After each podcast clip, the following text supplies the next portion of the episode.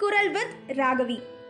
கண்டென்ட்குள்ளே போறதுக்கு முன்னாடி ஒரு சின்ன ரெக்வஸ்ட் நேற்று எபிசோட் பார்க்காம இன்னைக்கு எபிசோட் புதுசா பாத்தீங்கன்னா கண்டிப்பா லைலா மஜ்னுவோட கதையை முழுசா நம்மளால தெரிஞ்சுக்க முடியாது. ஸோ நேற்று எபிசோட் பார்த்துட்டு இந்த எபிசோட கண்டினியூ பண்ணுங்க. நேத்து நான் உங்களை விட்டுட்டு போகும்போது கயாஸ் லைலாவோட அப்பா கிட்ட அவமானப்பட்டு வீட்டுக்கு வராரு. வீட்டுக்கு வந்த கயாஸ் எப்படியாவது நம்ம பணம் சம்பாரிச்சு திரும்பவும் லைலாவை போய் கல்யாணம் பண்ணிக்கணும்னு நினைக்கிறாரு. நமக்கு என்ன வேலை தெரியும்? என்ன வேலை பண்ணா?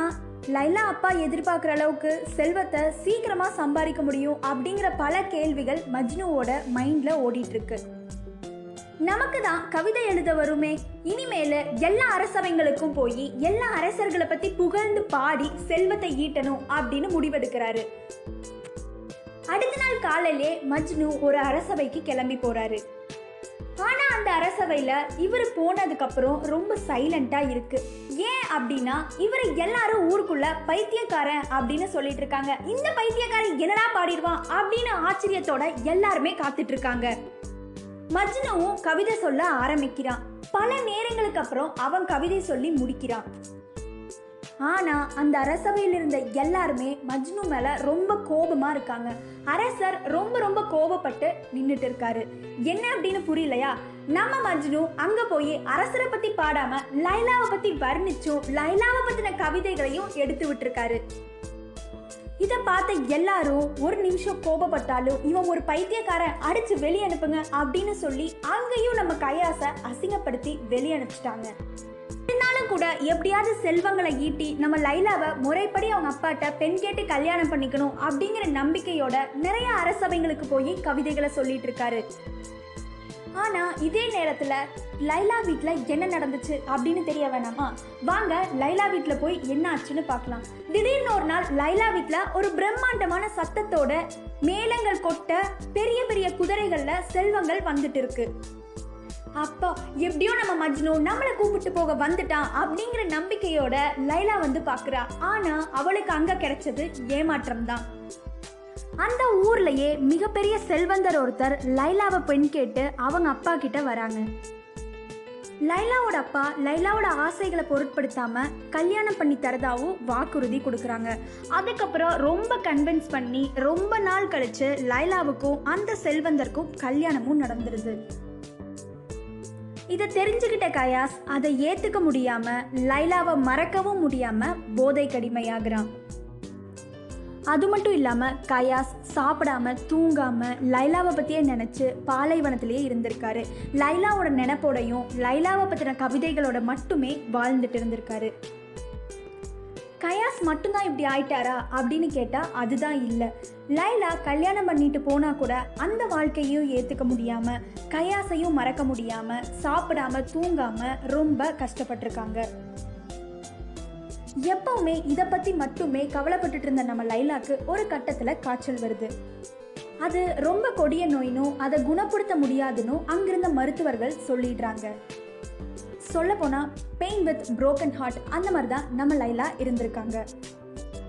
சாப்பிடாம அந்த நோயில ரொம்ப அவதிப்பட்டுட்டு வந்த லைலா ஒரு நாள் இறந்துடுறாங்க. அரபு நாட்டு வழக்கப்படி பெண்கள் யாராச்சும் இறந்தாங்கன்னா அவங்களோட பிறந்த ஊர்ல அடக்கம் பண்றதா வழக்கமா இருந்திருக்கு.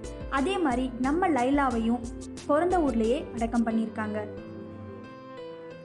ஆனால் இது எதுவுமே தெரியாமல் இருக்க நம்ம கயாஸ் லைலாவோட நினைவுகளோட பாலைவனத்தில் இருக்காரு. எப்படியாச்சும் அவங்கிட்ட லைலா இறந்த விஷயத்த சொல்லிடணும் அப்படின்னு லைலாவோட ஃப்ரெண்ட்ஸும் கயாஸோட ஃப்ரெண்ட்ஸும் நம்ம மஜ்னுவை தேடிட்டு இருக்காங்க. ரொம்ப நாள் தேடியும் நம்ம கயாஸ் கிடைக்கவே இல்லை. அவங்களும் எங்கெங்கேயோ தேடி பார்க்குறாங்க ஆனால் நம்ம மஞ்சனும் கிடைக்கவே இல்லை. அவன் தான் எப்போவுமே பாலைவனத்திலேயே இருந்தானே. எனக்கு தெரிஞ்சு மணலில் மூழ்கி இறந்துருப்பான் அப்படின்னு அந்த ஊர் மக்கள் ஒவ்வொருத்தங்க ஒன்று பேச ஆரம்பிக்கிறாங்க. ரொம்ப தேடலுக்கு அப்புறமும் கயாஸ் கிடைக்காதங்காட்டி அவன் இறந்துட்டான் அப்படின்னு அவங்க நண்பர்களும் முடிவுக்கு வராங்க. இதுதான் லைலா மஜ்னு லவ் ஸ்டோரியா இவங்க ரெண்டு பேருமே இறந்துட்டாங்களா? அப்புறம் எப்படி இவங்களோட லவ் ஸ்டோரி வரலாற்றில் இடம் பிடிச்சது அப்படின்னு கேட்குறீங்களா அதுக்கு கண்டிப்பாக நான் உங்ககிட்ட பதில் சொல்கிறேன் லைலா இறந்து ஒரு ஆண்டுகள் ஆய் முடியுது. லைலாவோட நினைவிடத்துக்கு எல்லாரும் மரியாதை செலுத்துறதுக்காக போகிறாங்க ஆனால் அங்கே பார்த்தா ஒரு ஆச்சரியம் காத்திருக்கு. லைலாவோட சமாதிக்கு பக்கத்தில் ஒரு அழுகி போன பிணம் கிடந்திருக்கு. கண்டிப்பாக நீங்கள் எல்லாருமே கெஸ் பண்ணியிருப்பீங்க அந்த பொணம் நம்ம மஜ்னுவோடது தான். நம்ம மஜ்னு லைலாவோட கல்லறை முழுக்க பல கவிதைகளை எழுதியிருக்காரு. அங்கிருந்த ஒரு கவிதைகளை நிசாமி தன் நூலில் எழுதியிருக்காரு. நான் இந்த சுவர்களுக்கு முத்தமிட்டேன். ஏனென்றால் இந்த சுவர்களுக்குள் என் இதயம் இருக்கின்றது அப்படின்னு எழுதியிருக்காரு. மஜ்னு லைலாவை பற்றி எழுதின எல்லா கவிதைகளையுமே லைலாவை தன் இதயம் அப்படின்னு குறிப்பிட்டிருக்காரு. எல்லா மியூசியம்லேயும் லைலா மஜ்னு நினைவுகளா? ஒரு கிரேவ்யார்டும் அதுக்கு பக்கத்தில் ஒரு அழுகி போன பிணமும் அந்த கிரேவ்யார்டு ஃபுல்லாக ஏதோ கவிதைகள் தான் இருக்கும்னு சொல்கிறாங்க இதை பார்த்து பூரிச்சு போன ஊர் மக்கள் எல்லாரும் மஜ்னுவையும் லைலாவோட சமாதிக்கு பக்கத்திலேயே புதைக்கிறாங்க. வரலாற்று பக்கங்களில் ஒரு அழிக்க முடியாத இடத்த லைலா மஜ்னு பிடிச்சிருக்காங்கன்னு தான் சொல்லணும். இன்றளவும் இந்த காதல் அழியாமல் இருக்கிறதுக்கு அவங்க ரெண்டு பேரும் கொண்டிருந்த அந்த எதிர்பாராத அன்பு தான் காரணம்னு சொல்லணும். காதலர்கள் அழிஞ்சாலும் காதல் அழிவதில்லை அப்படிங்கிறதுக்கு ஒரு எடுத்துக்காட்டாக வாழ்ந்தவங்க தான் நம்ம லைலா மஜ்னு என்ன மக்களே இத்தனை நாள் தெரியாமல் இருந்த லைலா மஜ்னுவோட காதல் கதையை தெரிஞ்சுக்கிட்டீங்களா? லைலா மஜ்னு சேராம இருந்தா கூட இன்றளவு அவங்க பேசப்படுறதுக்கு காரணம் அவங்க ரெண்டு பேரும் அவங்க மேல கொண்டிருந்த காதல்னு நான் நம்புறேன். நீங்க என்ன நினைக்கிறீங்க அப்படிங்கிறத கமெண்ட்ஸ்ல சொல்லுங்க. பி பாசிட்டிவ் அன்ஸ்பிரிட் பாசிட்டிவ் நாளைக்கு இன்னொரு நல்ல கண்டென்ட்டோட உங்களை சந்திக்கிறேன். அண்டில் இட்ஸ் பாய் ஃப்ரம் தமிழச்சி குரல்.